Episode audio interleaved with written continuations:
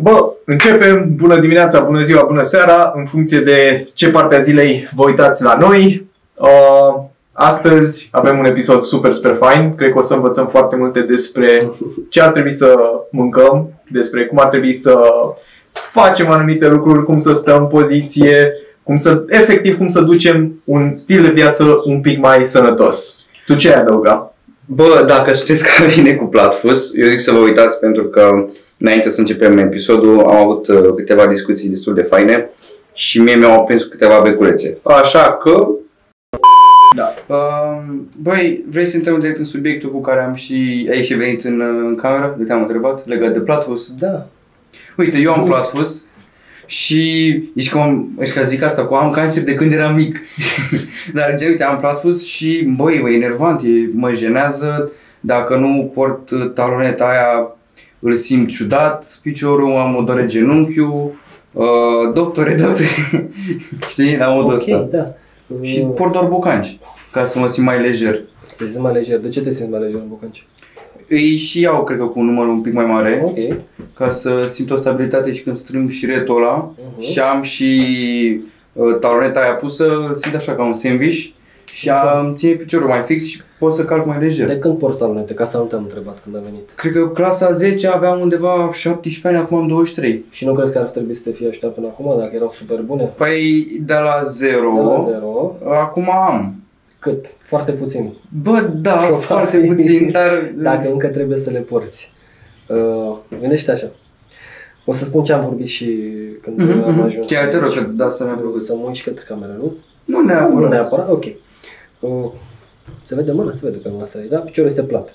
Dacă tu, musculatura plantară, da? Musculatura plată în talpă, este foarte slăbită. Nu Mhm. este formată suficient la cei care au platfus. Dacă tu vii cu un suport să ridici acea boltă, musculatura care ea trebuie să lucreze în mod obișnuit, va fi susținută doar de talonetă, iar când scoți taloneta aia, vei reveni la punctul zero, de unde ai plecat. Mhm. Mult timp. Gândește că tu porți salonete de cât, câți ani acum? Am 23, deci undeva la vreo 6 ani aproape. Deci de 5-6 6 ani ani. și îmbunătățirea foarte, foarte mică. Cunosc oameni care și-au tratat afecțiunea asta mult mai puțin, câteva luni. Că se poate face asta cu platfusul și cu suprapronația. Suprapronația exagerată când calci mult în interior. Ai, un, un, ai o boltă plantară destul de formată, dar piciorul se prăbușește și nu-ți mai oferă stabilitate la niciun pas și de aici vin dureri pe genunchi, pe șolduri, Exact, dureri de spate, exact. de umăr și așa mai departe. Probabil le cunoști. una aici și una aici. Ok.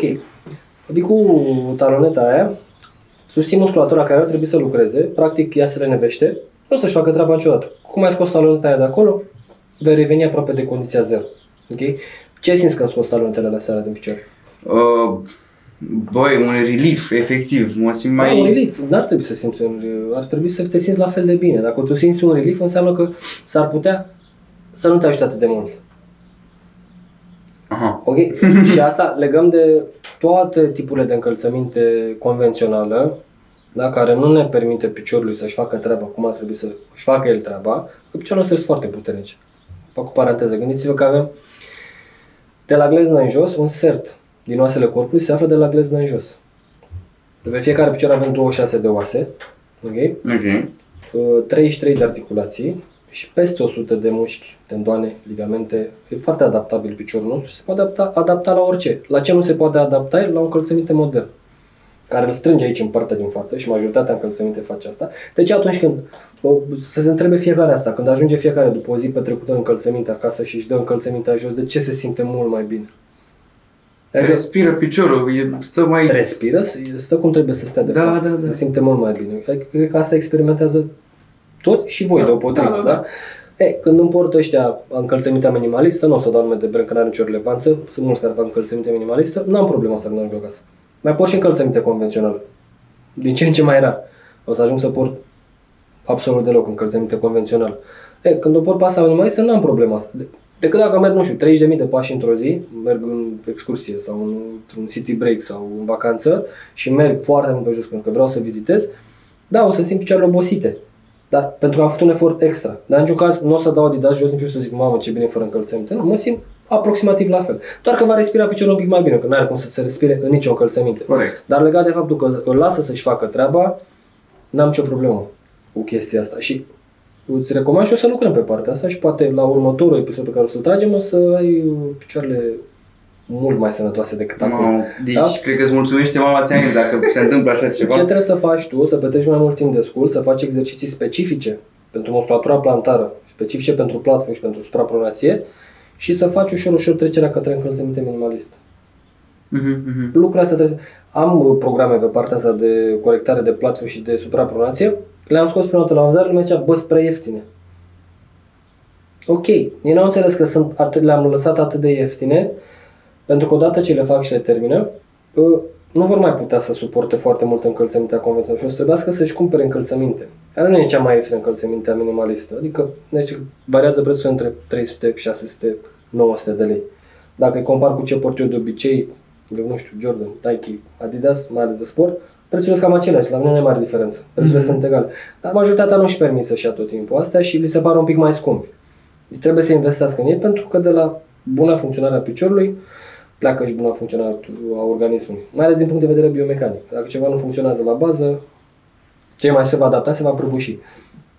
De exemplu, care e diferența dintre cea minimalistă și, uite, o pereche de Jordan, că am zis de ei? Poți să scot una de azi din picior? Nu mă deranjează, te Te rog. rugăm. Perfect. Da, așa.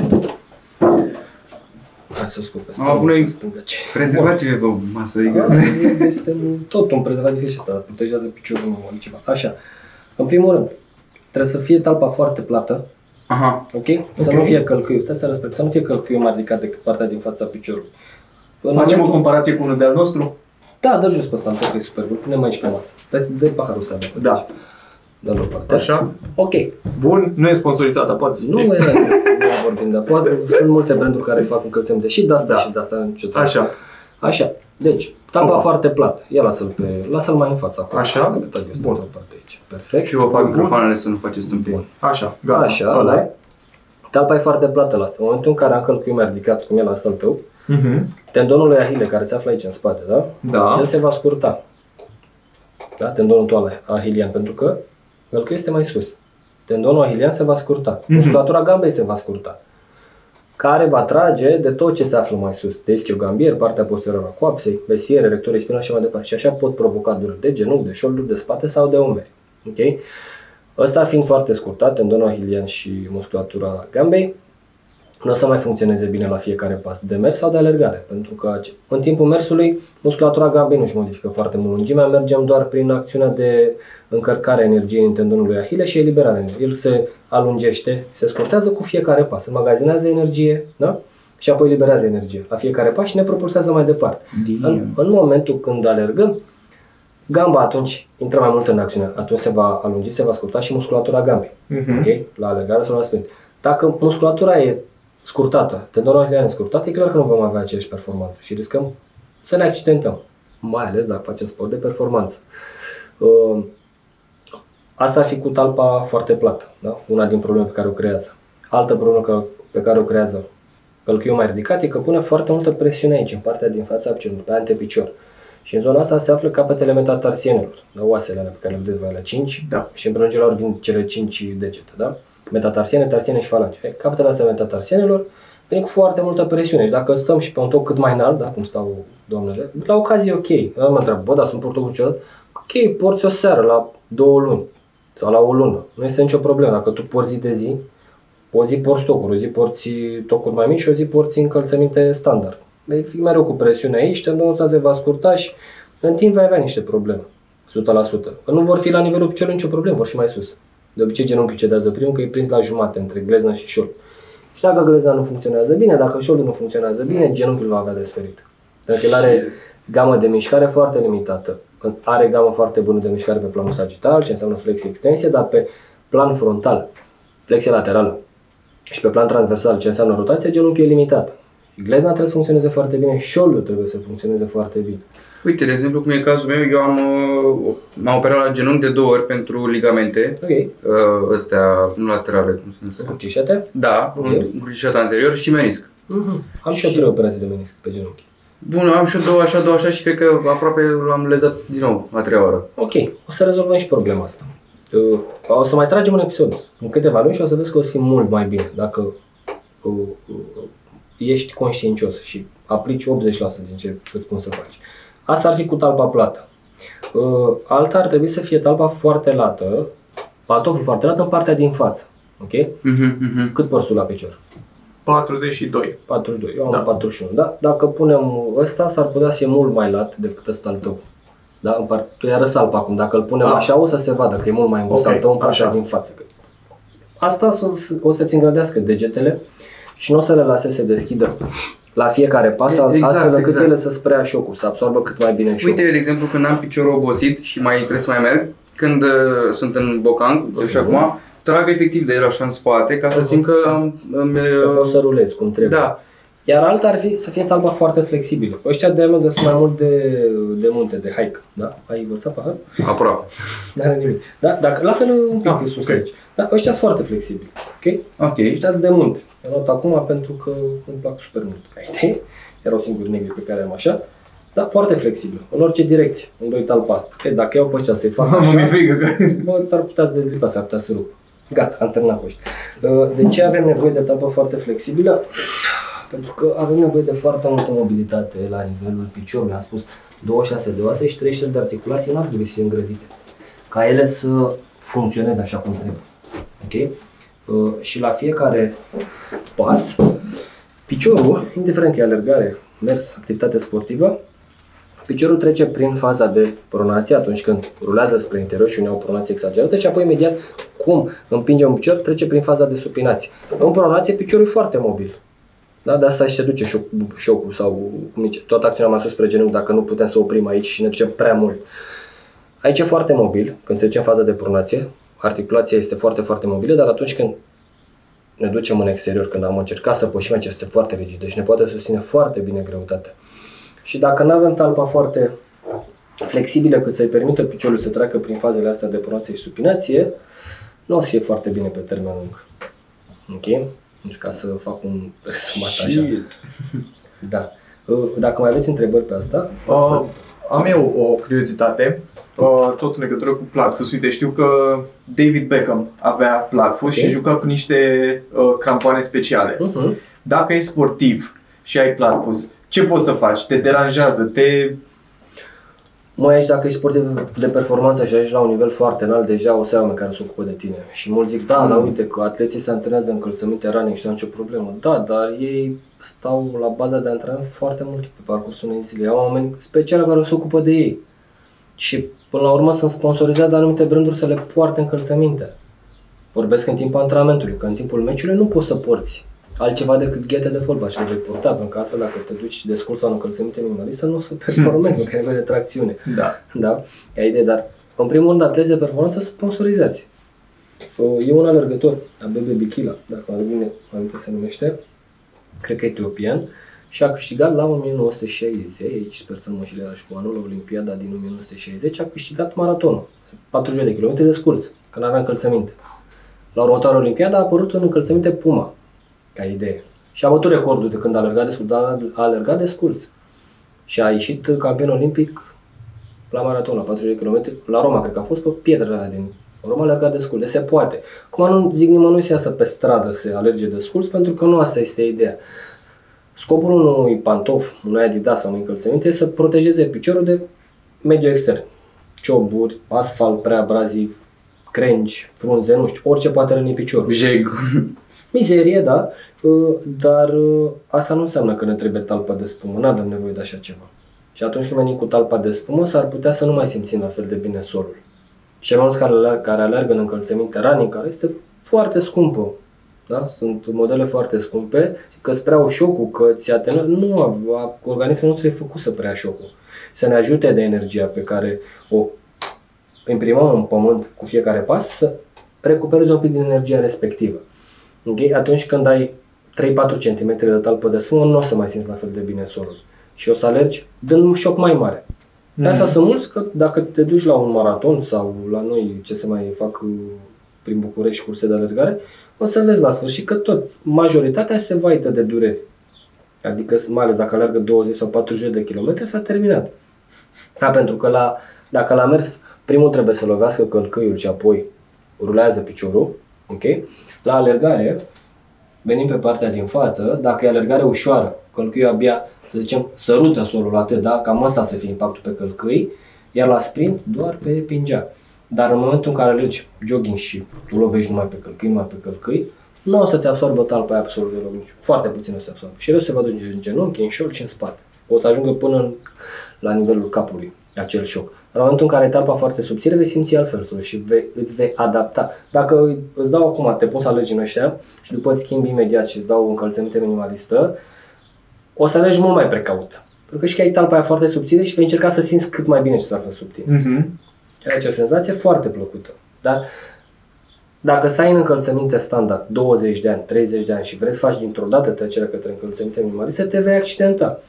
Pentru că țesutul tău moale, musculatura, ligamentele, tendoanele, sistemul sus, nu sunt făcute să fie obișnuite cu acel tip. Dacă te duci prea repede dintr-o dată, nu o să lași corpului timp să se adapteze. De asta trecerea asta poate dura 6 luni, un an. Și ce pași recomanzi la început? La început, uh, mișcarea cât mai des în piciorul gol. Uite, de exemplu, și la mare, în, uh, în vama de cum mai mergeam, mergeam și preferam să merg de obicei și desculț, și pe plajă, și pe stradă, Mhm, și mhm. când mergeam la cazare, la băbuță, la fel, Da. pe pietre, mult mai bine. Păi după patru zile de vamă în care mergeai doar așa și mă întorceam înapoi în în București, Mamă, pe era o diferență când intram în Adidas. Și E- cum era? Era mult mai bine când mergeam Mult mai bine desculț. să merge desculț. Dar asta trebuie să facem. Și dacă nu putem să mergem desculți în societatea în care trăim, da? pentru că e N pericolă sau se mai uită unul ciudat, deci n-am nicio problemă cu asta, să alegem încălțăminte care să fie cât mai aproape de ce înseamnă natural și care să lase piciorul să-și facă treaba. Papucii de casă. Da, poți să renunți la ei. Ca Mie, idee. oricum, mie Poți îmi place ții să în merg casă. în piciorul gol în Sunt, casă. uh, poți să iei șosete cu dece dacă ți-e frig la picioare. Ah, Sunt Eu și șosete cu iarna dece. tot fără. Tu iarna fără. Sunt Dar alții era care cu- sunt mai friguroși și poți Mhm. să-și ia șosete cu degete mult mai ok decât șosetele. Și șoseta aia standard normală strânge un pic piciorul. Și dacă uh, are un efect și are un efect mai ales aici, pentru că totul pleacă de aici. Creierul simte chestia asta, îngrădirea aia. Și dacă te uiți pe picior când îți dai șoseta jos, lasă niște urme în piele. E clar că se va simți ceva și aici. Da, da 100%. Și la mine, că am Mie un se- nou show, Invisible Sock și și la aia lasă câteva urme, dar șoseta Ce cu este un degete- invisible sock? Nu se vede, n- nu- cum e la mine, adică nu văd că am șosete. E o șosetă, Ah, ah, aia e ok, foarte, ok. foarte Da, da, scurtă. da, da. Aha. Asta mi-a venit termenul așa. Ah, ok, bă, gata. Genul ăla de, de vin până la glezna acolo. Sub glezul, Sub glezul, da. aha. Că nu o vezi în Adidas, zici că n-ai șosete, dar tu ai o, ca un tălpic să zic așa. Mhm. Mai aproape de un Ah, tălpic. mamă, și îl criticam pe frate meu, nu pot să cred ce nașpa sunt. Mhm. Uh, Iar râdeam de el că purta tipul ăsta de șosete. Ba, eu, că nu se vede, îmi place mult așa. Dar iarna am port până la gambă, până la jumătate de gambe șosetele, adică streacă de glezna. Depinde de sezon. Iarna nu, vara nu pot, mi-e cald, super cald în el. Ca idee. Uh, uite, sunt curios de mersul corect, că eu mai am momente pe stradă când merg și încă mă întreb dacă Mersul merg... corect? Da. Mersul corect arată diferit pentru fiecare. Ok. Dar am spus, rulajul și ar trebui să fie călcâi, partea exterioară a tălpii, apoi când încep spre înainte se mută centrul de greutate, piciorul intră în pronație, deci Da. da. partea interioară, apoi venim pe degetul mare și de aici puși, împingem spre înainte. La fel, călcâi, partea exterioară a tălpii, aici vine spre interior, deget mare și te duci spre înainte. E, ești că e o farfurie din aia pe care o pui și te să, să sparge. Da, iar la alergare, exact invers. Degetul mare, vii pe antepicior, vii din Dar de ce? pronație, deci în suprapronație și apoi, de ce? Da. Și a fost făcut să alergăm, nu știu. Ah, ok, deci a, așa e Așa așa am, natural. pur și Wow, simplu. ce șmecher. Asta e Sună- natural. sună Adică ciudat. n-am, așa am evoluat să, nu știu, depinde de fiecare ce crede în creaționism, în evoluționism, Mhm. așa suntem făcut să alergăm și să mergem. Asu- Asta, asta se aplică pentru cea mai mare parte din populație. Că sunt cazuri speciale sau au unii probleme, asta e altceva. Dar pentru marea majoritate asta e, uh, e forma, hai să nu spun corectă, spun ideală, Ok. de a merge și de a alerga. General vorbind, asta e forma da, care trebuie. ideală. Cea mai Ok. aproape de... Am, am avut o revelație acum că eu când alerg, Uh-huh. alerg diferit față de cum alerg când joc fotbal. Pentru că când joc fotbal nu mă gândesc cum trebuie să Ok. alergi. Efectiv, e zi- fix cum ai zis tu. Uh-huh. Pam, pam. Da, da, da. Când alerg și gândindu-mă la asta, mi se pare că e diferit și totdeauna Dai am cu tendința să călcâi. pun călcâiul primul. Da, asta eu aș considera o, încă o greșeală, dar un risc mai mare de accidentare. Mm. indiferent de în ce încălțăminte porți. Dacă, ți dacă îți dau Adidasul ăsta jos și spun încălțăminte minimalistă, nu o să mai dau tu călcâiul la alergare de sol niciodată. Mhm. Nu o să-ți permiți să faci asta, că o să simți șocul ăla. Dar după aia de spune un pic din șoc și nu mai simți așa bine. Dar în timp se adună. Cam asta e ideea. Iar uh, atunci când alergi cu primul contact pe călcâi, piciorul va fi în fața corpului și e bine ca centrul de greutate să fie deasupra picioarelor. Și când dai piciorul gol și pui vârful primul, vei fi tot timpul spre înainte și va fi și mai economicos din punct de vedere energetic. Bine, cei mai mulți alergă ca să slăbească. Bine ar fi să alergăm ca să fim sănătoși, să slăbim din mâncare. Da? Poți să slăbești dacă alergi, Poți să slăbești dacă nu faci nimic și mănânci mai puține, mai puțin decât consumi. hai să... ca idee, Mhm. dar uh, te va ajuta alergarea. Nu neapărat Mhm. la slăbit, cât la... Uh, Trage-te să un pic spre tine, să mă asigur eu că nu... dacă nu trebuie să o luăm mai față, m-am dat în spate și să să pun la loc unde stăteam la început. Uh, ce spuneam? De mâncat, de De slăbit? Da, dacă tu Alimentație consumi mai puțin decât... Uh, Arzi. da. Cei mai mulți își numără caloriile, caloriile care vor să facă asta. Uh, Milean, ca, uh, pentru cineva aflat la început, care nu știe cu ce să mănâncă nutriția, poate aștepta procesul ăsta de a număra caloriile ca să-ți dai seama cam fiecare aliment pe care îl consumi cu regularitate, câte calorii are, cam cât să fie o porție din, să-ți faci o idee și apoi le măsori ochiometric în timp. Dar Am nu mi folosit se... și eu o aplicație de genul. Fi mai fit în spell? Da, Aia da. era de obicei, da. Uh, Și m-a ajutat foarte mult. Uite, în liceu am avut o perioadă în care mă îngreșasem ca ultima vițea la gestație și nu era ok deloc cu mine și mă simțeam super nașpa. Și mi-a zis un prieten, care acum nu mai vorbește cu noi, uh, să-mi ia obligația asta. Și băi, super fain. Adică mergeam la magazin, dădeam, scanam Și tot. scanai codul, da. Da, și mi-a arătat Produs. tot. Băi, și chiar m-a ajutat, adică m-a ajutat super mult. În 3 luni de zile, cred că am dat vreo 8 kg. Te ajută 9. că îți dai seama, dar părerea mea că nu ai cum să faci asta toată viața. Clar, Nu ca clar, calculator. clar, clar. Adică poate nu poate să o facă. Nu știu, dacă e sportiv de performanță, o să-ți calculeze alții caloriile și macronutrienții și micronutrienții și analizele la zi. Nu o să stai tu să faci asta. Dar ca un om obișnuit, mi se pare că necesită prea mult timp să stai să-ți bași totul în aplicație tot timpul. Clar, timp clar, pe care clar. poți să faci altceva cu el. Mult mai constructiv. Punctul meu de vedere. Păi de-aia am folosit doar câteva luni, că după aia deja era plictisitor. Și deja aveam cum același meniu mereu de Da, fiecare asta dată. zic, înveți să cunoști și nu o să mai ai nevoie. Și n-a mai de fost la un nevoie moment și a dat. fost super ok. Pe am lăsat de sală, da. mă rog. Da, dar n-ai mai pus la loc. Nu? Presupun. Băi, ba da, am pus. Păi și acum ești ok. Da, că am Deci început pare să-mi super gătesc. ok. Păi am început să-mi gătesc. Ok, uite, ce ar putea să facă omul ca să fie ok, să-și gătească. Foarte mare lucru ăsta să-ți gătești. Și- Fiecare ar trebui să-și facă timp să Și gătească. mai ales acum că e vară, de exemplu, uh, mi-am luat acum să mănânc și am vrut să mănânc carne, că am simțit nevoia, dar n-am putut să termin. Și am preferat să mănânc, uh, să-mi iau bamă măligă sau să mănânc uh, fructe sau să mănânc legume. Nu, Ok. mai, nu mai pot, de exemplu, acum vara. Cred că ajung să mănânc doar brânză cu roșii uh, pe timp de vară. Mănâncă ce simți că ai nevoie. Chestia, du-te foarte, foarte mare parte din timp spre alimente integrale.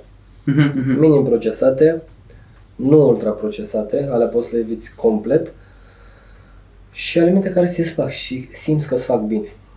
Bă, indiferent de ce zice ultima dietă, ultimul nutriționist, ultima, ultimul studiu, ultima eminență în nutriție.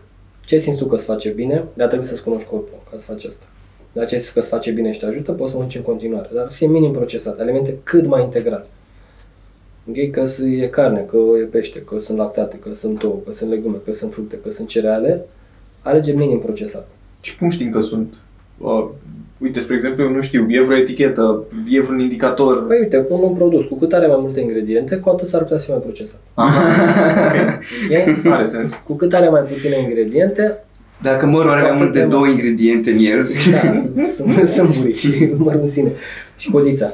Uh, Iar alt factor ar fi, dacă vezi că are termen de valabilitate foarte, foarte mare și el stă pe raft la temperatura, super, la temperatura camerei, practic, în mod sigur, Mm, mm, mm. nu prea mai găsești ceva benefic acolo pentru organism. Dacă e un produs congelat, poate sta și un an, e ok, pentru că e o formă diferită de procesare.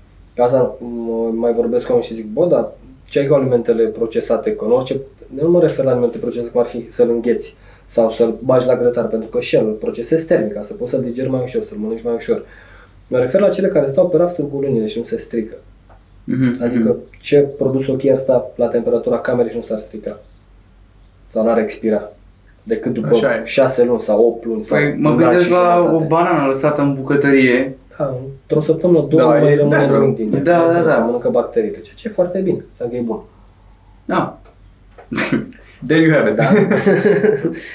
da, asta e cu alimentele integrale. Cu cât mai multe ingrediente, cu atât mai rău e alimentul, din punctul meu de vedere. Cu- Iar ca regulă cel mai recomand clienților mei, maxim 5 ingrediente, ingrediente pe care poți să le recunoști super ușor. Dacă nu le recunoști, ai scos telefonul și îl cauți și vezi ce poate să-ți facă ingredientul ăla. Dar de obicei nu prea o să ai timp să le cauți tu pe toate, deci ar putea să-l lași acolo la raft. Știi? Și uh, să te duci înspre zona din supermarket când intri, unde ai uh, carne, încearcă să iei de cea mai bună calitate. Asta fiecare ține să facă pentru el, pentru că nu pot să spun de unde să-ți iei de cea mai bună calitate sau să zic cuiva să-și ia de acolo să nu fie chiar ok ca idee. Uh, Pește la fel. Uite, peștele ar fi bine să fie de captură, să nu fie de crescătorie. Ok, sau de acvacultură. Pentru că dacă e de crescătorie, gândește ca un bazin foarte mulți pești pe metru pătrat, îți dau foarte multe antibiotice ca să supraviețuiască în mediul ăla și nu e tocmai ok. Mamă, niciodată nu am Fructe, legume, cereale aș consuma cu moderație, nu, m-aș Păi? baza, nu mi-aș baza dieta pe cereale, la idee. Adică ce- ce ar trebui să aibă cineva care vrea să mănânce mai sănătos în vedere să își crească și care vrea să slăbească. Toată lumea se chinuie să slăbească, nu vrea să îngrașe, ca idee, da? Toți care vor, de ce? Vreau să slăbesc. A vreau să spun masă musculară.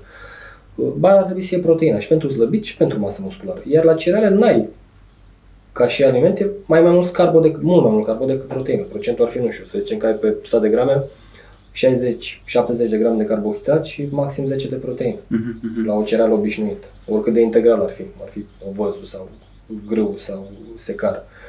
Pe când dacă te duci înspre, hai să încep iarăși, carne, lactate, o, o, cele de origine vegetală, năut, fasole, ai mai multă proteină și poți să te duci înspre asta ca să te asiguri aportul. Da? Tofu, ce mai e vegetal, ca idee.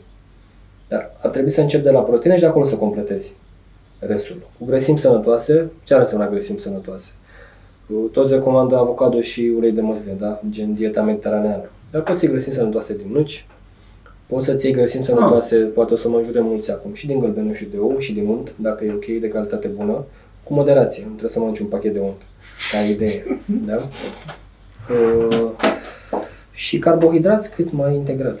Adică, dacă, și, de exemplu, aș prefera să mănânc o portocală decât să mănânc un fresh de portocale. Deci, prima, cea mai bună ar fi o portocală întreagă, Mhm. fără coajă, bineînțeles. Uh, Dacă sunteți din America, fără da, nu, dar și din America, dar uh, fac o paranteză acum, uh, apropo de America. Gândește că pe cuptorul, de, că am de mai de mult cuptor de microunde, era la de atenționari să nu-ți usuci câinele în cuptorul cu microunde.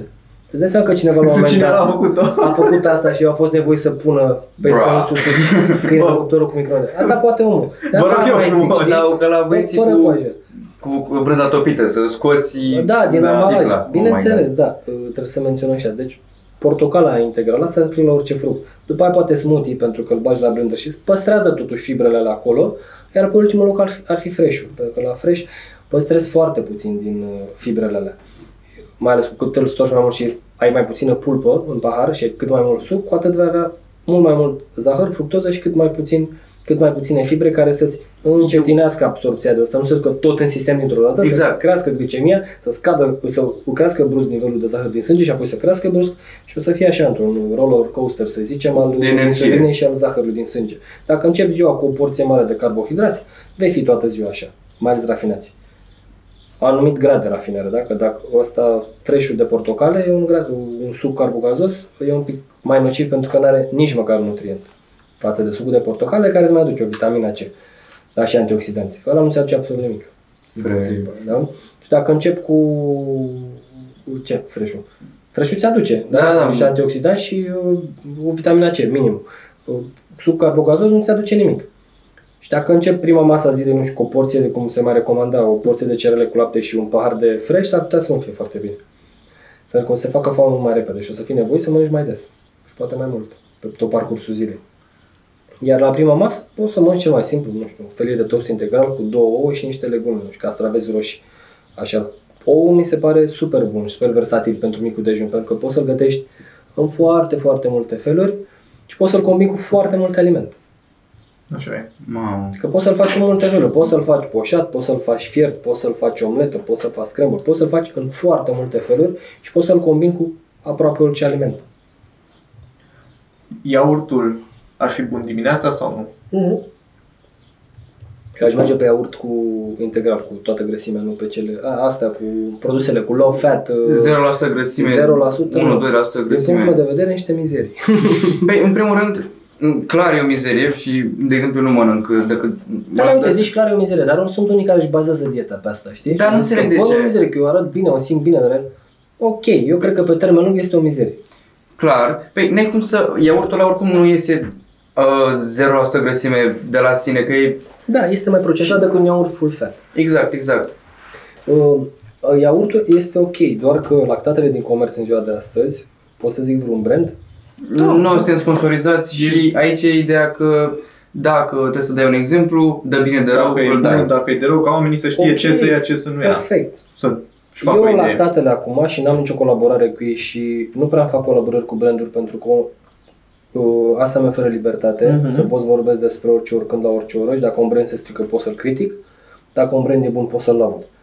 Și cam, cam evitat colaborările astea și oricum oamenii nu prea se asociază cu mine că sunt mult prea sincer și mult prea direct și la un moment dat dacă calcă strâmb s-ar putea să vorbesc despre asta. Păi știi cu Adidas și de... Ți-am zis că te văzusem da, atunci. da, exact. Uh, Și mai ales cu mâncarea acum. Iar eu, singurul lactat din comerț pe care îl am la îndemână, da, zicem în lanțul de supermarket, este cel de la artesan. Beau lapte de la ei, mănânc chiaur de la ei, chefir de la ei, brânză de la ei, smântână de la ei. Chestia e că odată e în ambalaj de sticlă, Mm. asta contează super mult, Da, da. 90% din uh, lactate nu mai sunt în ambalaj de sticlă. Uh, E și doi bine la mai mână, bine, nu? Mhm. Mă gândesc că e mai bine. Mult mai bine în ambalaj de sticlă. Uh, Doi la mână nu este omogenizat, ca idee, și este pasteurizat la temperatură josă. Majoritatea sunt pasteurizate la temperatură foarte înaltă, omogenizate, mai au și alți aditivi prin componență și se cam degradează toți nutrienții din lapte. Chefir. Da, chefir este super bun. Mie îmi place. Iar ăsta de la... Puteți să vă luați, poți să ia și oamenii să încerce, să vadă, să-și ia un lapte pe care îl consumă de obicei, să-și ia de la ăștia, Cum ai zis că se numește? artesană. Ok. Să-și ia de la ei, să vadă, o să vadă diferență.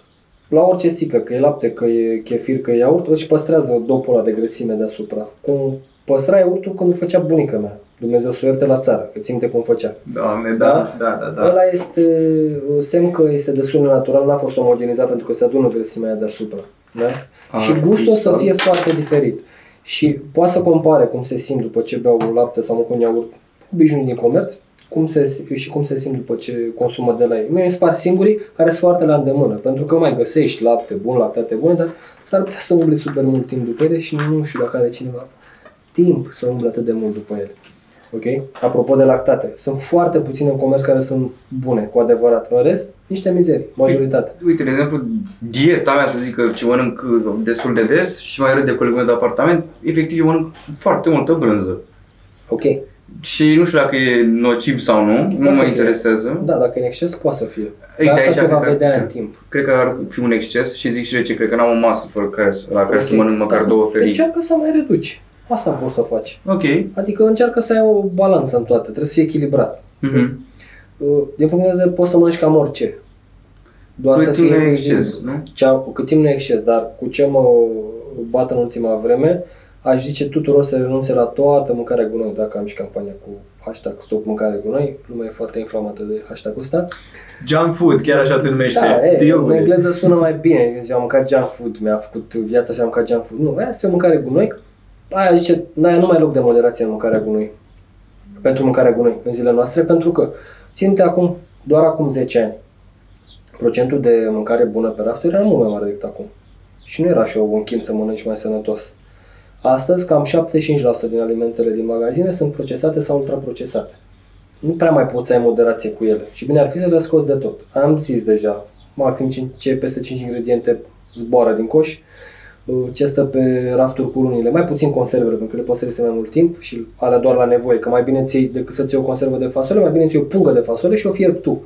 E mult mai ok decât să ții o conservă care e deja fiartă și a stat acolo mult timp. Dar în caz de nevoie, la repezeală, merge și conserva aia de fasole sau de ton, dacă Mhm, mhm. prinde și tonul acum a fost prins. E foarte complexă Mamă, treabă. păi dacă mă duc în Da. Kaufland și întreb pe doamna cum mi-a O să te prins uiți pe tonul, cutie, da? Da? O să scrie pe cutie, trebuie să scrie cum a fost prins. Dacă e Nu de captură, cred. dacă, trebuie să menționeze chestia asta.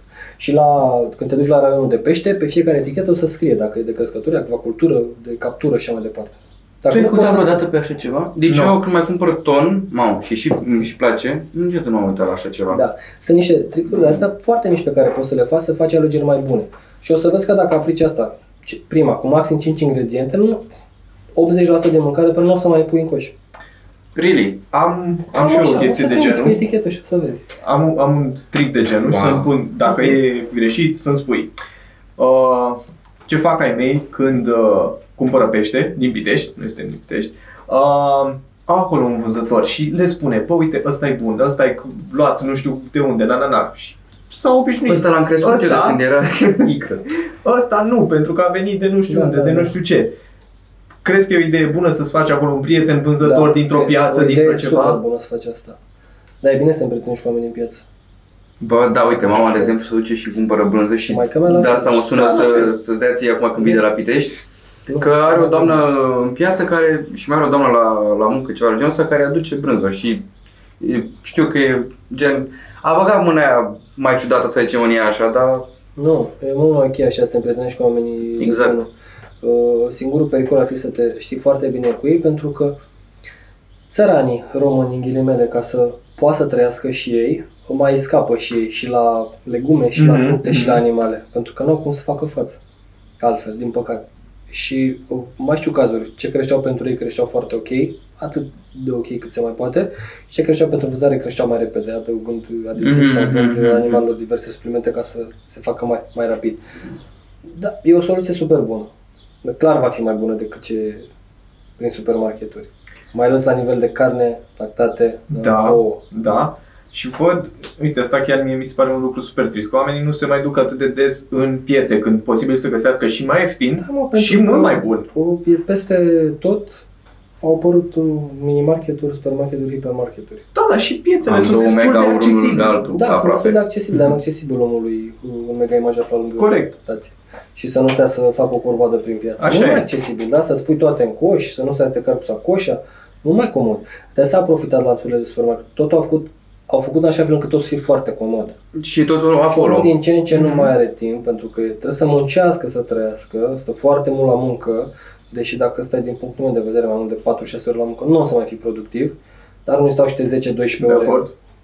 Foarte nu de știu de acord ce aici. și se distrug așa, când programul de lucru ar putea să fie mult mai scurt și mult mai precis și omul să-și facă treaba mult mai bine în orele alea, dar cred că sunt legate cumva toate, să nu mai ai timp să ai grijă de tine Corect. cât poți tu de bine. Știi? Și dacă lucrezi 10-12 ore pe zi, ai și un copil, vrei să faci și sport, vrei să mănânci mai bine, vrei să și gătești, bă, e greu, Vrei și pe mama, vrei și pe tata. foarte greu. Eu observ, Într-adevăr. Și de asta cei mai mulți sunt foarte triști, eu observ sunt foarte Um, supărați. în, nu știu, în mediile în care am lucrat. A venit cultura asta de a comanda mâncare constant. Da, da, da. Eu prefer să vin cu mâncarea de acasă. Foarte E, bine. că discutam înainte de a Mhm. începe episodul că îți dă o satisfacție, că e gătită de tine sau e gătită de prietena ta sau whatever. Uh, o mănânci mai cu drag, Bineînțeles. știi că e acolo, o bagi la încălzit Știi ce scat, ți-ai pus în ea, în primul rând? știi ce ți-ai pus în ea, Atât că știi din, ce ți din ingredientele pe care le-ai folosit, dar știi ce ți-ai Și- pus în ea. Cred că este și mult mai accesibil din punct de vedere al banilor, pentru că e chestia aia, știi, faci într-o oală, De- îți aduce 3-4 zile, Decât mâncarea comandată, Da. cu siguranță e mult mai accesibilă. Sau și dacă e la același preț, e mult mai calitativ. dar mulți comandă. Mulți comandă, de ce? Din comoditate. Și pentru că nu știu de unde să înceapă cu gătitul. Nu, Gătitul nu trebuie să fie complex. Da. Și nu, nu zicem că e ceva greșit cu a comanda, pentru că din când în când ai o poftă, vrei să mănânci ceva foarte specific, nu știi să gătești ceva. Dar, Las că e În ceva fiecare greșit. zi, nu Spune rutină. despre cum este mai bine. da, Mulți își bazează alimentația pe astea, pe mâncare ultraprocesată, pe mâncare comandată.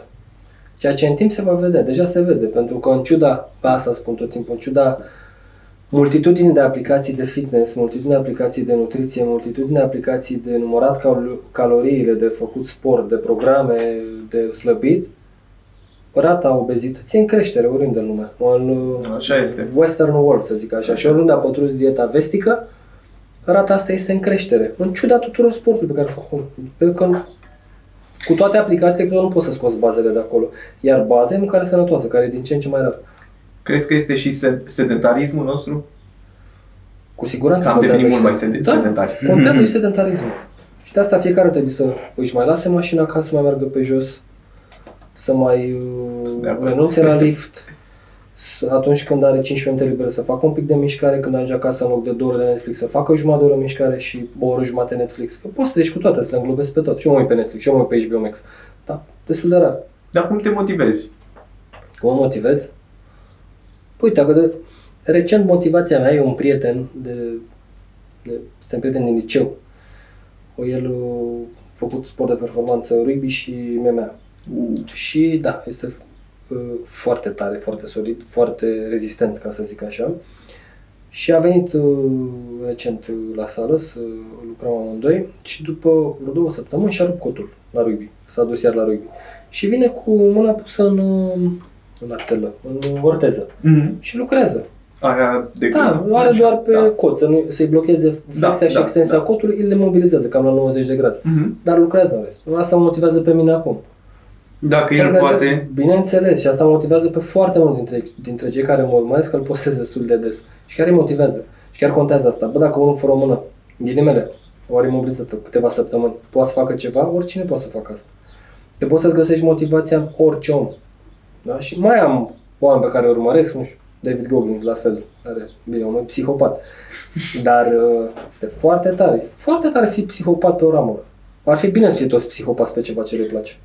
Uh, Cei mai mulți se mulțumesc foarte puțin pe orice fac și pe minimum de, pe care să-l fac. E foarte bine să fii psihopat pe ceva, dacă chiar îți place cu adevărat. Atunci vei aduce o schimbare. psihopat, nu nebun.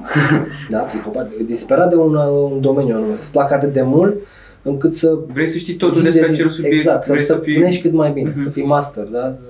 pe acel subiect. Motivația o găsești la clienții mei de multe ori. Că văd cum se chinuie sau cum vor sau... Peste tot găsești motivație. Trebuie să te uiți în jur Foarte tare. Pentru motivație, dar cea mai bună motivație e în tine. Dacă tu vrei ceva mai bun pentru tine, să mănânci mai bine, să te miști mai mult, să fii sănătos mai mult timp, să trăiești o viață cât mai lungă, să înveți cât mai multe lucruri, să poți să înveți și pe alții cât mai multe lucruri pe care tu le-ai învățat, pentru că orice om pe care îl întâlnești e ceva ce tu nu știi.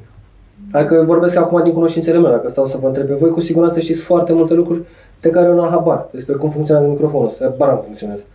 Deci de ce trebuie să stea la două palme distanță de mine și lucruri de genul, știi, și cum se pornește și cum aveți mixerul ăla, ca idee. Da. Da, Da, da, fiecare așa cu e. domeniul său, dar trebuie să ne bucurăm de viață cât mai mult timp, iar mâncând prost, fiind sedentari, fiind foarte stresați, lucrând mai mult decât trebuie și mai prost, pentru că dacă stai doar în muncă, în muncă, s-ar putea să, să nu-ți mai faci treaba la fel de bine, uh, risci să scurtezi viața.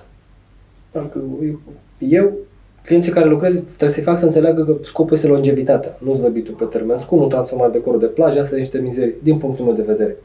Un om care se duce la sală doar să-și facă corp de plajă nu e pregătit pentru ce înseamnă sănătate și doar se păcălește. E cheater, ca să zic așa.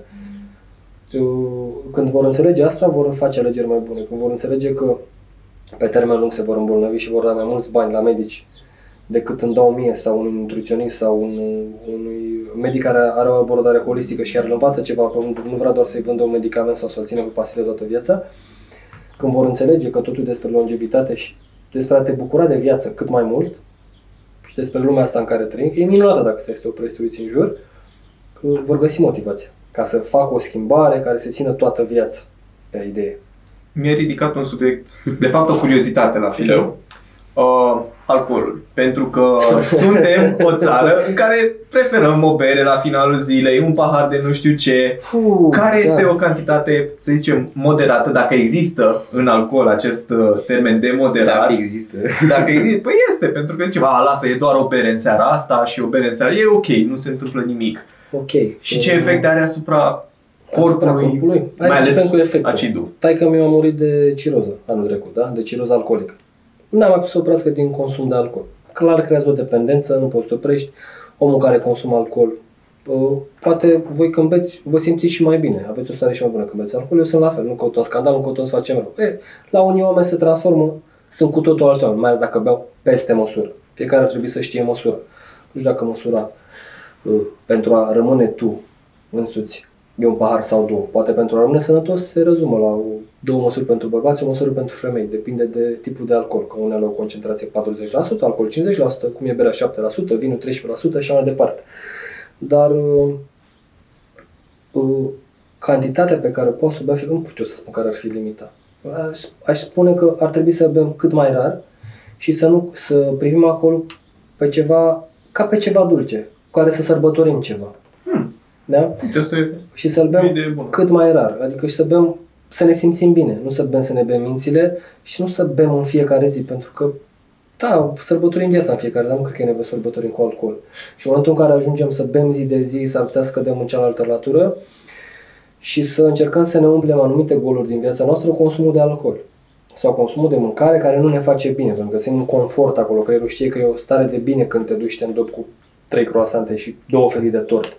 Că e o stare de bine care durează 15 minute, după care mai vrei și te simți foarte prost după aia. Intri în depresie aproape. E mai rău ca înainte să mănânci. Fiecare trebuie să învețe, dacă nu poate singur să facă asta sau singură să facă asta, să apeleze la ajutorul unui psihoterapeut, psiholog, care să-l ajute sau să o ajute să identifice triggerele pentru care persoana respectivă vrea să se refugieze în alcool, Mm. în mâncare cu noi, pentru că îmi place termenul ăsta super mult, uh, sau în orice alte uh, jocuri de noroc, pornografie, și asta contează, care îl face pe acel individ să se refugieze în porcăriile astea, care nu rezolvă niciodată cauza. Și dă și un pic de dependență. Un pic. Un Dă pic. multă dependență. Da, dacă nu ești atent, vei cădea într-o latură. Deci Așa e. ai foarte multă dependență. Droguri la fel, țigările la fel. De, asta e cu alcoolul. Ar trebui să-l folosim să sărbătorim ceva. Și să-l bem cât ne face să ne simțim bine. Indiferent de tipul de alcool pe care îl prefer. Mie nu place berea, unul îmi place berea. Place vinul și poate whisky și uh, Jagger și cam atât din băuturile alcoolice. Fiecare cu ce se simte bine, dar cu o măsură cât să îi permite să rămână el însuși sau să Deci rămână să, ea să însuși. înțeleg că zona asta de gazoase, cum e berea, știi? Mhm. Asta nu-ți place ție. Bă, beau bere dacă mă la fotbal sau fac un efort foarte intens și transpir foarte, foarte mult, dar vara dacă mă duc la fotbal, după topesc două beri. Dar atât nu mai simt nevoie după aia. Că mi oferă... Îți dă și mă- dopamină, mă serotonină, mă îți dă rehidratează tot- un tot ce ai tu pic, nevoie da? și O bere aici. două chiar te rehidratează după efort fizic foarte intens, care transpiri foarte mult. Dar Wow. dacă începi să bei pe a treia, pe a patra, pe a cincea și te întinzi cu băieții la bere, te deshidratezi mai rău și îți face mai mult. rău. Așa e, Se da. pune și un pic de burtă. O bere, două aș bea, după un efort fizic foarte intens. Acum auzi că te duci la sală, faci cel mai bun antrenament și pe- te duci să iei bere. Să nu se înțeleagă asta. Dar dacă mă o dată la o săptămână la fotbal, pot să fac și asta. Dar atunci simt nevoia de bere. Nu-mi place bere. Ca idee. Sau dacă mă duc cu unii și văd un meci, prieten sau nu știu. Dar de obicei vin, cam asta e cel mai... Vin sau prosecco. Și destul de rar dacă ies, nu știu, o dată pe lună, o dată la două luni, ceva tărie. Dar am, am în plan ca în viitor să mai, să reduc chiar și cantitatea mică de alcool pe care o beau. Să văd cum, cum mă simt, cum reacționez. Iar uh, alcoolul, drogurile, mâncarea foarte proastă, stresul foarte mare, afectează nivelul de testosteron la bărbați. Deja e în declin nivelul de testosteron. Calitatea spermei e în declin, nivelul de testosteron e în declin. Dar nu mai sunt bărbați cum erau odată. Pentru că testosteron te face bărbat, estrogen te face femeie. N-ai mult testosteron, nu mai poți să acționezi ca un bărbat. Din multe puncte de vedere. Pentru că suntem controlați de hormoni. Ca idee. De exemplu, foamea ți-e controlată de leptină și de grelină. O, Se secretă grelină când ai stomac cu gol și ți-e foame. Mănânci cât trebuie, se secretă leptină și te saturi. La fel cu testosteron, te face să vrei, să-ți dorești, să nu știu, să fii avent... Cum erau bărbații mai de mult. Dar riscau mai mult. Nu mai avem chestia asta să riscăm. Pentru un vins, pentru orice. Cum a riscat, uh, nu știu, la Paris pentru Elena, de a făcut război pentru ea, ca idee. Adică un risc foarte mare să se asumi. Nu, Suntem în zona aia de confort tot timpul. Deci ieșim constant de acolo ca să ne simțim în viață, din punctul meu de vedere. Prea ne simțim în viață dacă stăm în confort tot timpul. Tot timpul să depășim limita aia. E, cu o anumită măsură, dar să ne depășim limita constant, să căutăm să facem asta. Găsim lucrurile care ne fac să ne simțim în viață. Și atunci nu ne vom mai refugia în porcările astea. Așa văd eu Din- viața acum, nu știu, alții pot să o vadă altfel. Lăsați-ne în comentarii. da, exact. Nici nu știu ce să mai întreb omul ăsta, că am acum prea multe întrebări. Uh, Ia-le pe rând, că da. Băi, uh, uite, legat de alimentație am discutat. Legat de mers am discutat. Dacă mai aveți legări, întrebări legate de alimentație, asta este baza până la urmă. Deci, și refugiul în astea, în în mâncare, gunoi, în alcool, în pornografie, contează foarte mult asta și pentru că uh, când unul e dependent de pornografie, nu o să mai poată să aibă o, o viață de familie foarte, foarte fericită. O spun și nici am observat eu la relațiile mele, nici am observat la prieteni mai ales. Sau la cunoscuți. Foarte importantă chestia asta. Dacă tu stai pe pornografie non-stop, nu te va mai atrage femeia de lângă tine. O să vrei numai staruri porno în cap o să ai. Da? Și o să vezi pe femeia de lângă, nu o să mai vezi. Și poate ea nu e în stare să-ți ofere ce-ți oferă. Da. Suntem bărbați până la urmă, dar nu o să fie în stare să ofere tot ce, face o, sta- tot ce face o starletă pur. Dacă tu stai non-stop în pornografie, nu te va mai satisface persoana de lângă tine și ajungi la un moment dat să vezi femeia ca pe un obiect sexual, ceea ce e foarte greșit. Exact, exact. Foarte greșit să vezi asta. Da, mai ales dacă sunt copii care se uită, foarte greșit să vezi asta. Și nu doar asta, ok, nu doar că o să... Și te va plictisi foarte repede și vei căuta mereu ceva nou, ceva nou. Da, ceva da, să-ți- da, exact, Ai exact. dopamină tot timpul, ceva nou, ceva nou, ceva nou. Foarte, foarte nasol. Cazi într-un lator uh, care nu o să-ți facă bine deloc ție în primul rând, că până la urmă despre tine e vorba în primul rând și apoi și despre cei din jur. Damn. Da? Wow, o să caut. Sfaturi foarte bune. Da. Ceva educativ. Da, cine s-a aștepta? Ia uite mă. uh, uite, tu ai zis că ai făcut uh, și sport înainte, ai făcut fotbal și ai jucat... Da, sportul uh, meu de bază este fotbalul. Și ai fost mijlocaș și... Mijlocaș de bandă și vârf. Am mai jucat și fundaș, dar nu plăcea că mă băgau fundaș. Urcam, lăsam găuri în apărare, mă scoteau la pauză, foarte, copil foarte rău. Timpul nedisciplinat dacă jucam fundaș. Uh, și m-am uh, lăsat din uh, lipsa mentalității de învingător. Asta a fost. Că m-am operat eu de trei ori de menisc, n-are nicio treabă chestia asta. Adică să te legi, nu poți să mă dacă mai sunt copii care vor să facă performanță, nu trebuie să lege de o accidentare sau să dea vina că n-am reușit din cauza că nu mi-a zis ăla că bun sau nu m-a băgat ăla. Nu. Păi Ronaldo, the fat one, Da. are accidentări și a sărit genunchiul și l-au pus la loc de Bineînțeles. atâtea ori și tot alerga. Tot. Da. Nu, a? Ibrahimovic, cel mai recent exemplu, că a zis că avea alergat cu cum se, ALC-ul, nu știu, Cu ligamentul încrucișat Da. anterior rupt, a jucat cu el. Poți să faci activitate cu ăla dacă ai musculatura foarte, foarte bine antrenată. Exact, eu am Da, stat un da. an până la operație cu el I-am așa. citit cartea lui Ibrahimovic acum vreo 3-4 ani. Excepțional. Lui Ibrahimovic foarte mulți au zis că nu o să ajungă și că nu e bun. Plus continua și a avut foarte mare noroc cu agentul lui cu Mino Raiola, care a murit de curând, Dumnezeu să ierte. Ăla a crezut în el și el l-a ținut foarte mult uh, și l-a avut la Ajax și pe Van Basten, care îi plăcea foarte mult de el. Van Gaal nu-l plăcea pentru că el nu făcea faza defensivă. Dar vezi, asta contează și să ai unul, doi oameni care să te îndrume, să te împingă un pic de la spate, să fie un pic mentori. Contează și oricâtă mentalitate ai. Eu n-am avut mentor pe nimeni. A trebuit să fiu un mentor meu să ajung la aproape 32 de ani ca să-mi dau seama, bă, dacă aveam mentalitatea de acum, sigur ajungeam mult mai sus și făceam performanță în fotbal. 100%, dacă aveam mentalitatea de acum. Pentru că poate să spună oricine că tu nu ești bun, că nu, dacă te pregătești suficient de mult și vrei suficient de mult, vei reuși la un moment dat. Universul, Dumnezeu, în ce vrea să creadă fiecare, îți va scoate la un moment dat și oamenii, trebuie să-ți dorești foarte mult un lucru. Și să muncești, nu că stai să zici, "Doamne, îmi doresc să fac, nu, să acționezi. Tu să uh, visezi lucruri pe care îl faci. Că e fotbal, că e altă activitate. Să fii acolo, cea mare parte din timp. Dacă se vorbește despre cele 10.000 de ore ca să stăpânești un domeniu. Mai multe ore de atât. Ca să fii Dacă cel te mai oprești bun. după aia la acele 10.000 de ore, 10.000 de ore ca să stăpânești domeniul ăla. Mai mult, mai mult, mai mult, tot timpul mai mult.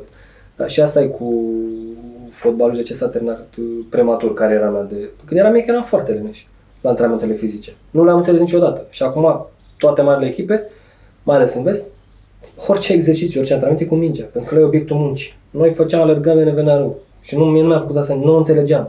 Nu înțelegeam de ce trebuie să alergăm fără minge la un sport cu minge. Nu mi-a explicat nimeni. Astea erau protocoalele, metodele rusești, să alegi până îți vine rău. Te ajutau până la un punct. Când dădeai de ăștia din vest, te spărgeau, că știau cu mingea și nu aveai, nu aveai să le faci. Știi? uite, am vorbit de... Ai tu întrebare sau am eu? Da, chiar pe, chiar pe fotbal, după aia. Hai, vorbiți voi de fotbal acum. Uite, echipa mea favorită de fotbal, Să vă pe lângă răspund. Feciarge și Schalke, din Germania. Ok, wow, Um, tare că ți alegi Schalke când toți aleg echipe super mari. Da, uite și șapca acolo. Foarte tare, da, E, da, e o da. istorie. Schalke 04, da. Sunt membru, actually, asta Oh, pe lângă. wow. Da, e pasiune de ceva ani, dar am observat o chestie, chiar și în Germania. Între o echipă ca Schalke, care totuși e, e un E nume, un nume în Germania. și un nume, Mi se pare că a promovat acum. da, da. Doamne ajută, Da. așa, uh, ca Bayern. Dacă te uiți la jucătorii de la Bayern, păi de sunt tancuri. Mhm. Oamenii ăia sunt foarte bine făcuți, se vede că au o masă musculară, se vede că se antrenează suplimentar și că au mentalitatea asta fix de uh, învingător. Când uh, Leroy Sané juca la Schalke, era un bețișor. Da, da, da. La, fel, la fel și cu Goretzka. Când s-au dus la Bayern, oamenii au devenit Știu cazul. baft. Ce mai bine, uh, spune, Asta, asta vreau să zic, de- e fix de chestia de E mentalitate. fix și de asta, dar la uh, cluburile de nivel mai înalt ai altă, hai să nu spunem alimentație, uh, altă suplimentare. Personal, eu cred că toți mari sportivi se dopează, mai mult sau mai puțin, la un moment dat în carieră. Din punctul meu de Bine. vedere, n-ai cum să joci 60 de meciuri într-un sezon pe lângă antrenamente să nu te dopezi.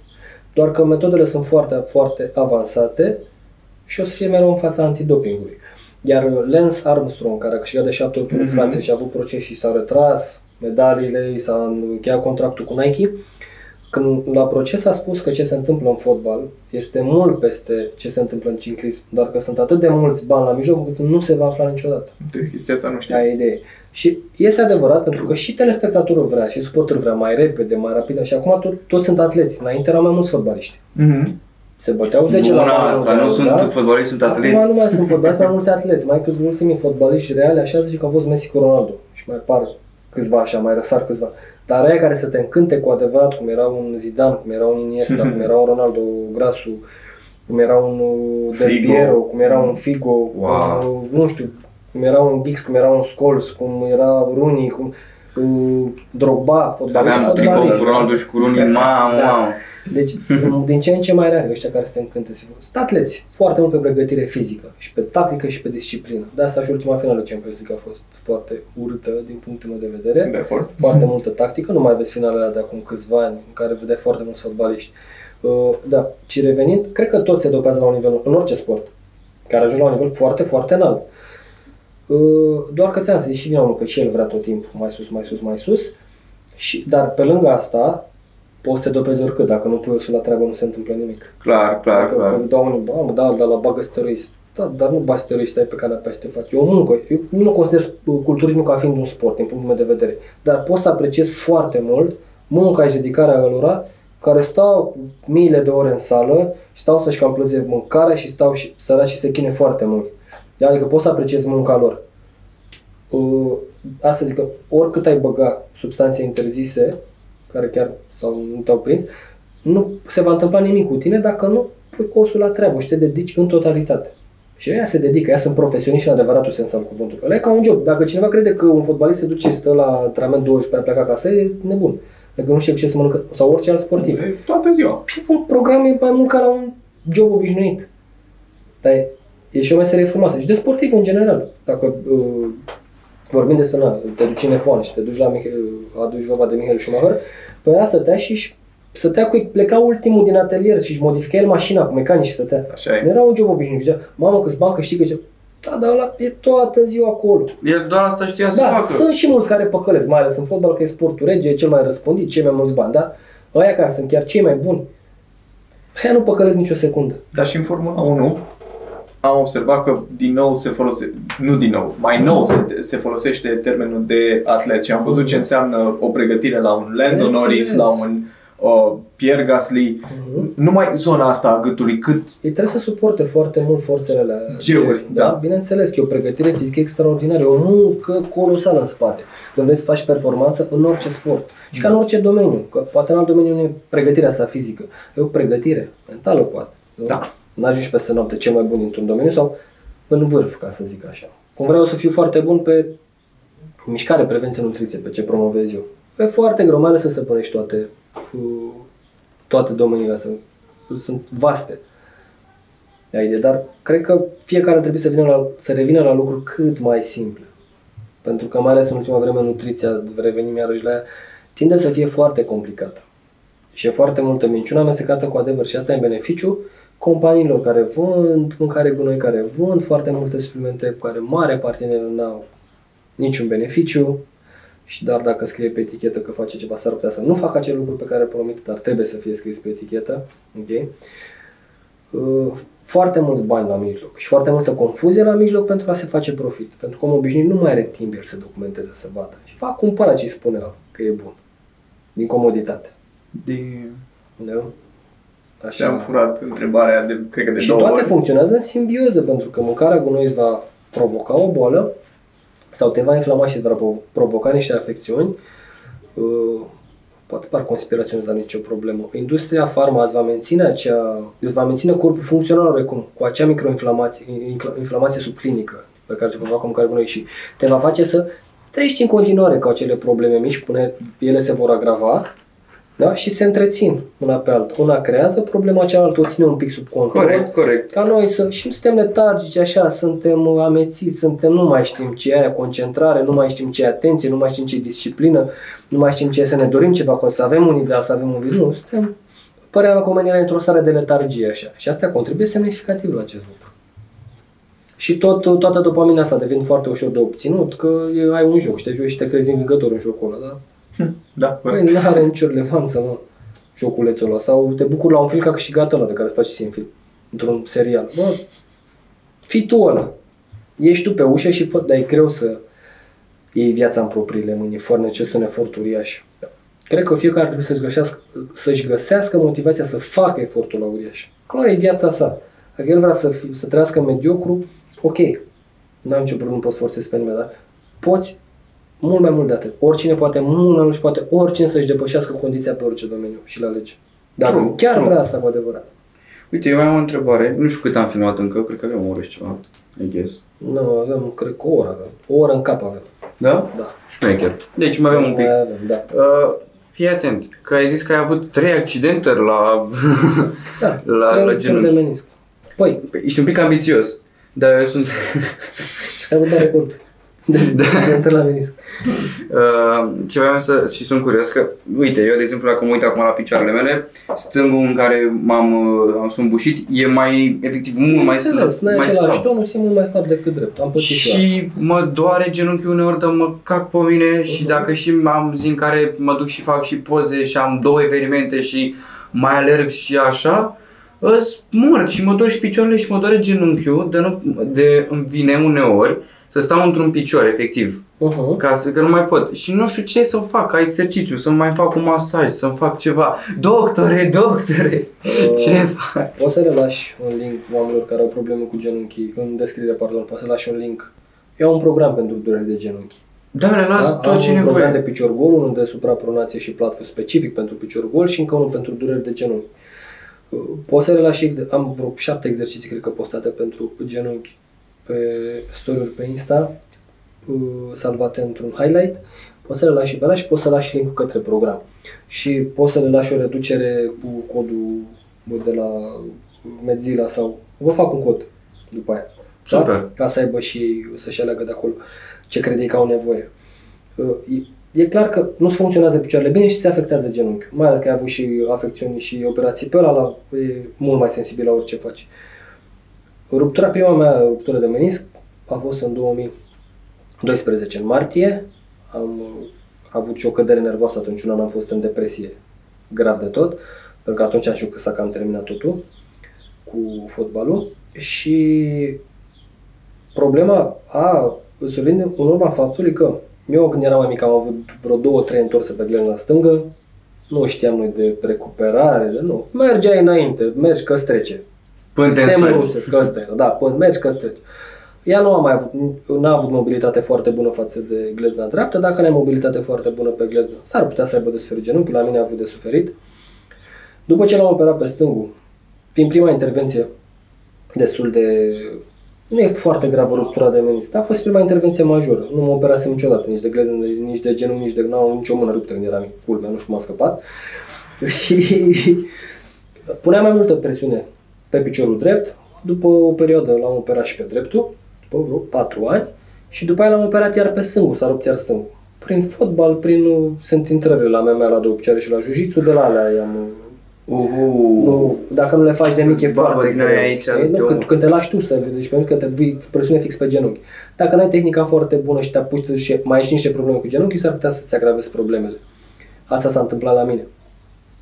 Pe de altă parte, jiu-jitsu meu sunt niște sporturi foarte mișto și te dezvoltă foarte frumos și armonios. Uh, Vorbim și despre astea imediat. Uh, Să-mi aduceți aminte dacă uit. L-am operat iar pe stângul și în 2017, în 2016 l-am operat pe drept, 2017, 2017 l-am operat iar pe stângul. Aveam ambigenul cam, nu neapărat cei mai buni, și la stângul mai aveam și rupt din ligamentul încrucișat anterior, cam 80%, deci se mai ținea în 20%. M-am atrat foarte mult, fără să știu că ăla se va reface. Am mai făcut vreo injecție cu PRP, cu plasmă, Mhm, am făcut și eu din aia. Te, te ajută într-o mare măsură, dar atât, dacă nu faci ce trebuie, mișcare și mișcare de care ai nevoie, s-ar putea să fie cam nasol. Sau să amintește foarte mult. Și după vreo patru ani iarăși am fost iar la un remene, la un prieten de-al meu și că mai simțeam ceva pe genunchiul stâng și lia cu urmea aia se refăcuse complet de la 80% rupt. S-a legat, dar dacă ligamentul încrucișat anterior sau post, dacă nu este rupt complet, printr-un antrenament bun, cu exerciții de stabilitate, de mobilizare și așa mai departe, să duci în toată gama de mișcare a genunchiului, se poate reface. Dar eu nu știu cum se va reface. Nu credeam că se reface. Tot căutam tot timpul să văd, nu, toți ziceau că e cam imposibil. La mine s-a refăcut. Și ligamentul crucișat anterior la genunchiul meu stâng e mai bun decât la drept. Repet, eu n-am știut că o să refacă. Dar prin antrenamentul meu specific, îmi plăcea foarte mult să lucrez pe bosul, exerciții de stabilitate, îmi plăcea super mult, s-a refăcut complet.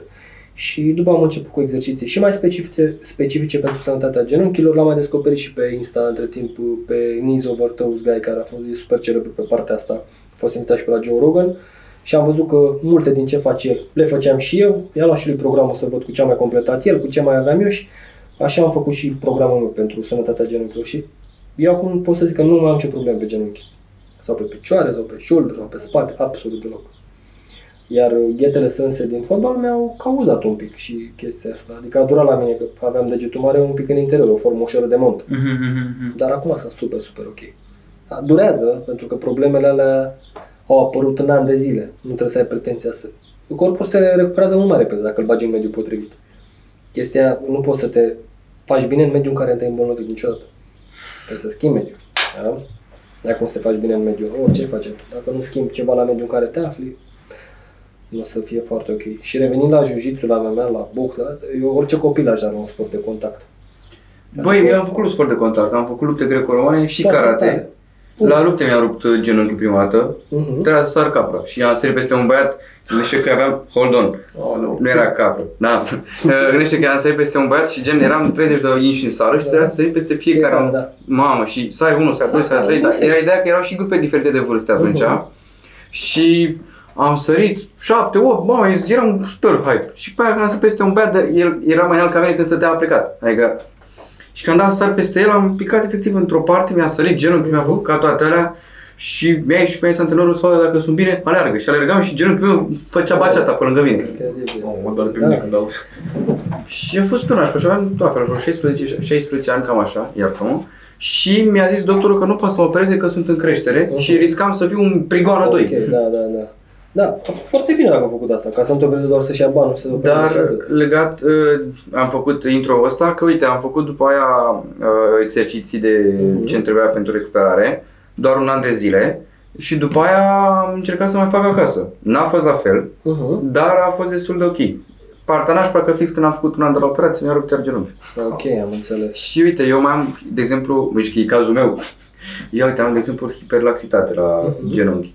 Și efectiv pot să dau un pic peste cap fără să da, vreau. te duci în hiperextensie.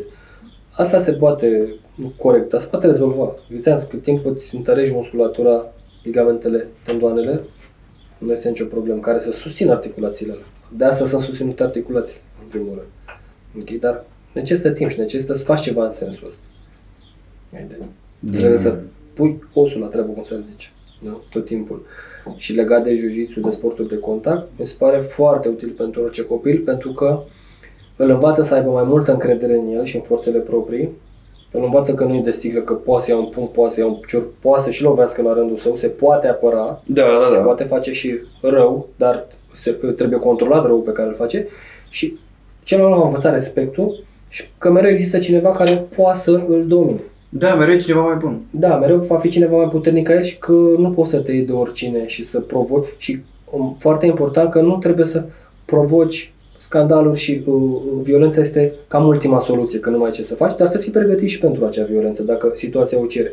Și în societate, dacă ai cunoștințele astea și poți să te aperi și poți să, aperi, pe- poți să intervii în anumite situații. Dacă cineva este agresat, dacă tu n-ai făcut lucrurile astea, nu o să ai încredere în tine, o să fie frică. Și o să fugi de situația respectivă. Da, așa ai Și puțină socie- încredere Exact, și societatea va funcționa, funcționa mult mai bine per total când vom face lucrurile astea. Să ducem copiii și în direcția asta. Orice sport de contact ajută orice copil. Și vine la pachet cu disciplina. Bineînțeles, Pentru că sunt sporturi foarte disciplinate. orice sport are Doamne, o ți minte când disciplină. făceam karate și îmi zicea omul ăla să dau cu pumnul cum trebuie și să-l dau așa? Păi dacă nu-l dădeam, îl făceam de 10 ori și mă concentram să nu mai pun să fac iar. Da. te învață să te focusezi, și este foarte bine.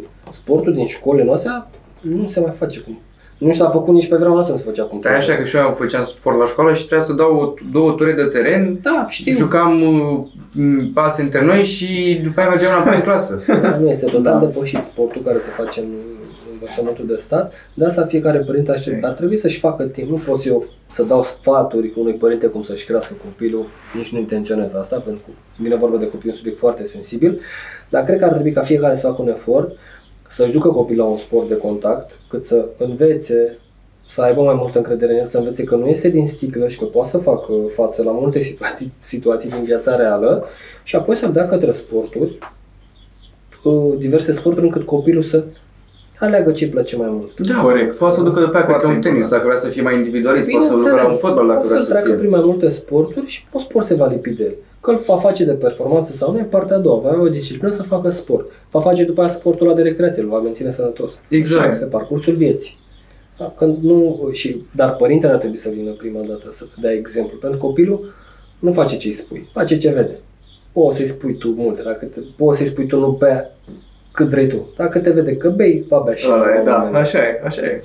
Poți să uh, îi spui copilului să nu fumeze cât vrei. Dacă tu fumezi, ar putea să apuce și el de fumat. Da? De exemplu, și asta o, e valabil pentru orice uh, viciu sau pentru orice activitate, da, rutină, hobby pe care tu l-ai. Și poți să-l înveți pe copil că poate să aibă activități sănătoase, hobby-uri sănătoase, în loc să se refugieze în vicii când e supărat. Asta e mare problemă. Că ne refugiem în vicii când suntem și suntem, uh, suntem supărați în mare parte din timp și mâncarea și uh, faptul ăsta de a ne compara cu ceilalți tot timpul și că vezi tot timpul că altcineva poate o duce mai bine. Crezi tu că o duce mai bine, vă s-ar putea să mai rău ca tine, per total.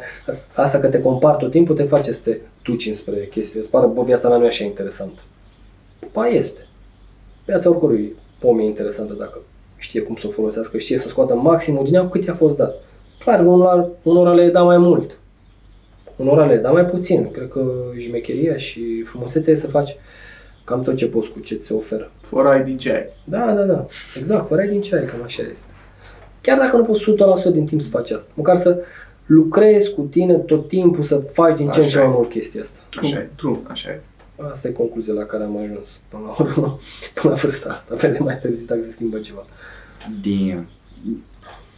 Cred că putem veni fix cu concluzia asta Ok. la final de episod. Perfect. Și eu sunt sigur că celor care uh, ne-au văzut acum le-au plăcut ce au, uh, ce au văzut și ce au Așa ascultat. să fie, Doamne ajută. Dacă vă place, știți ce aveți de făcut, nu mă mai mirogesc, nu avem nevoie.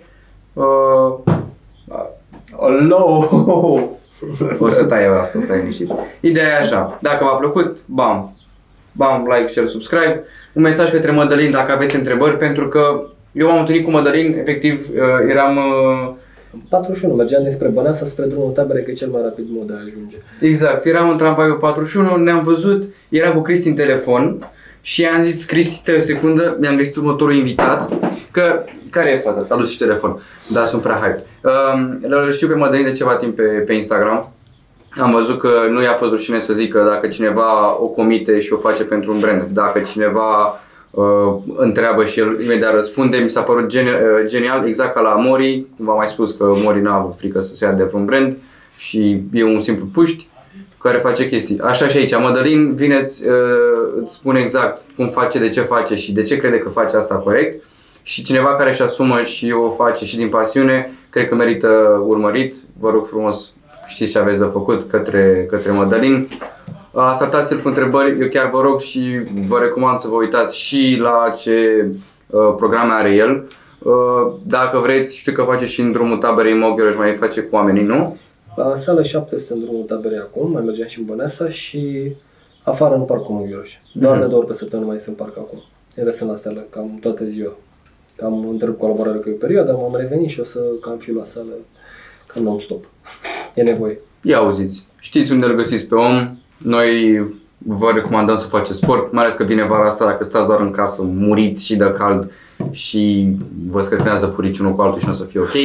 Așa că faceți sport că e păcat și eu acum câte am auzit, efectiv vine să-mi iau familia să dau trei ture, cum ar zice antrenorul lui și mă uit mai la picioarele mele și la genunchiul meu și știu cât am tras și știu cât de nașpa a fost. Și sunt câteva chestii pentru care eu cred că am luat câteva lecții, așa că sper că și voi. Vă salutăm La revedere! și vă mulțumim că vă uitați la noi.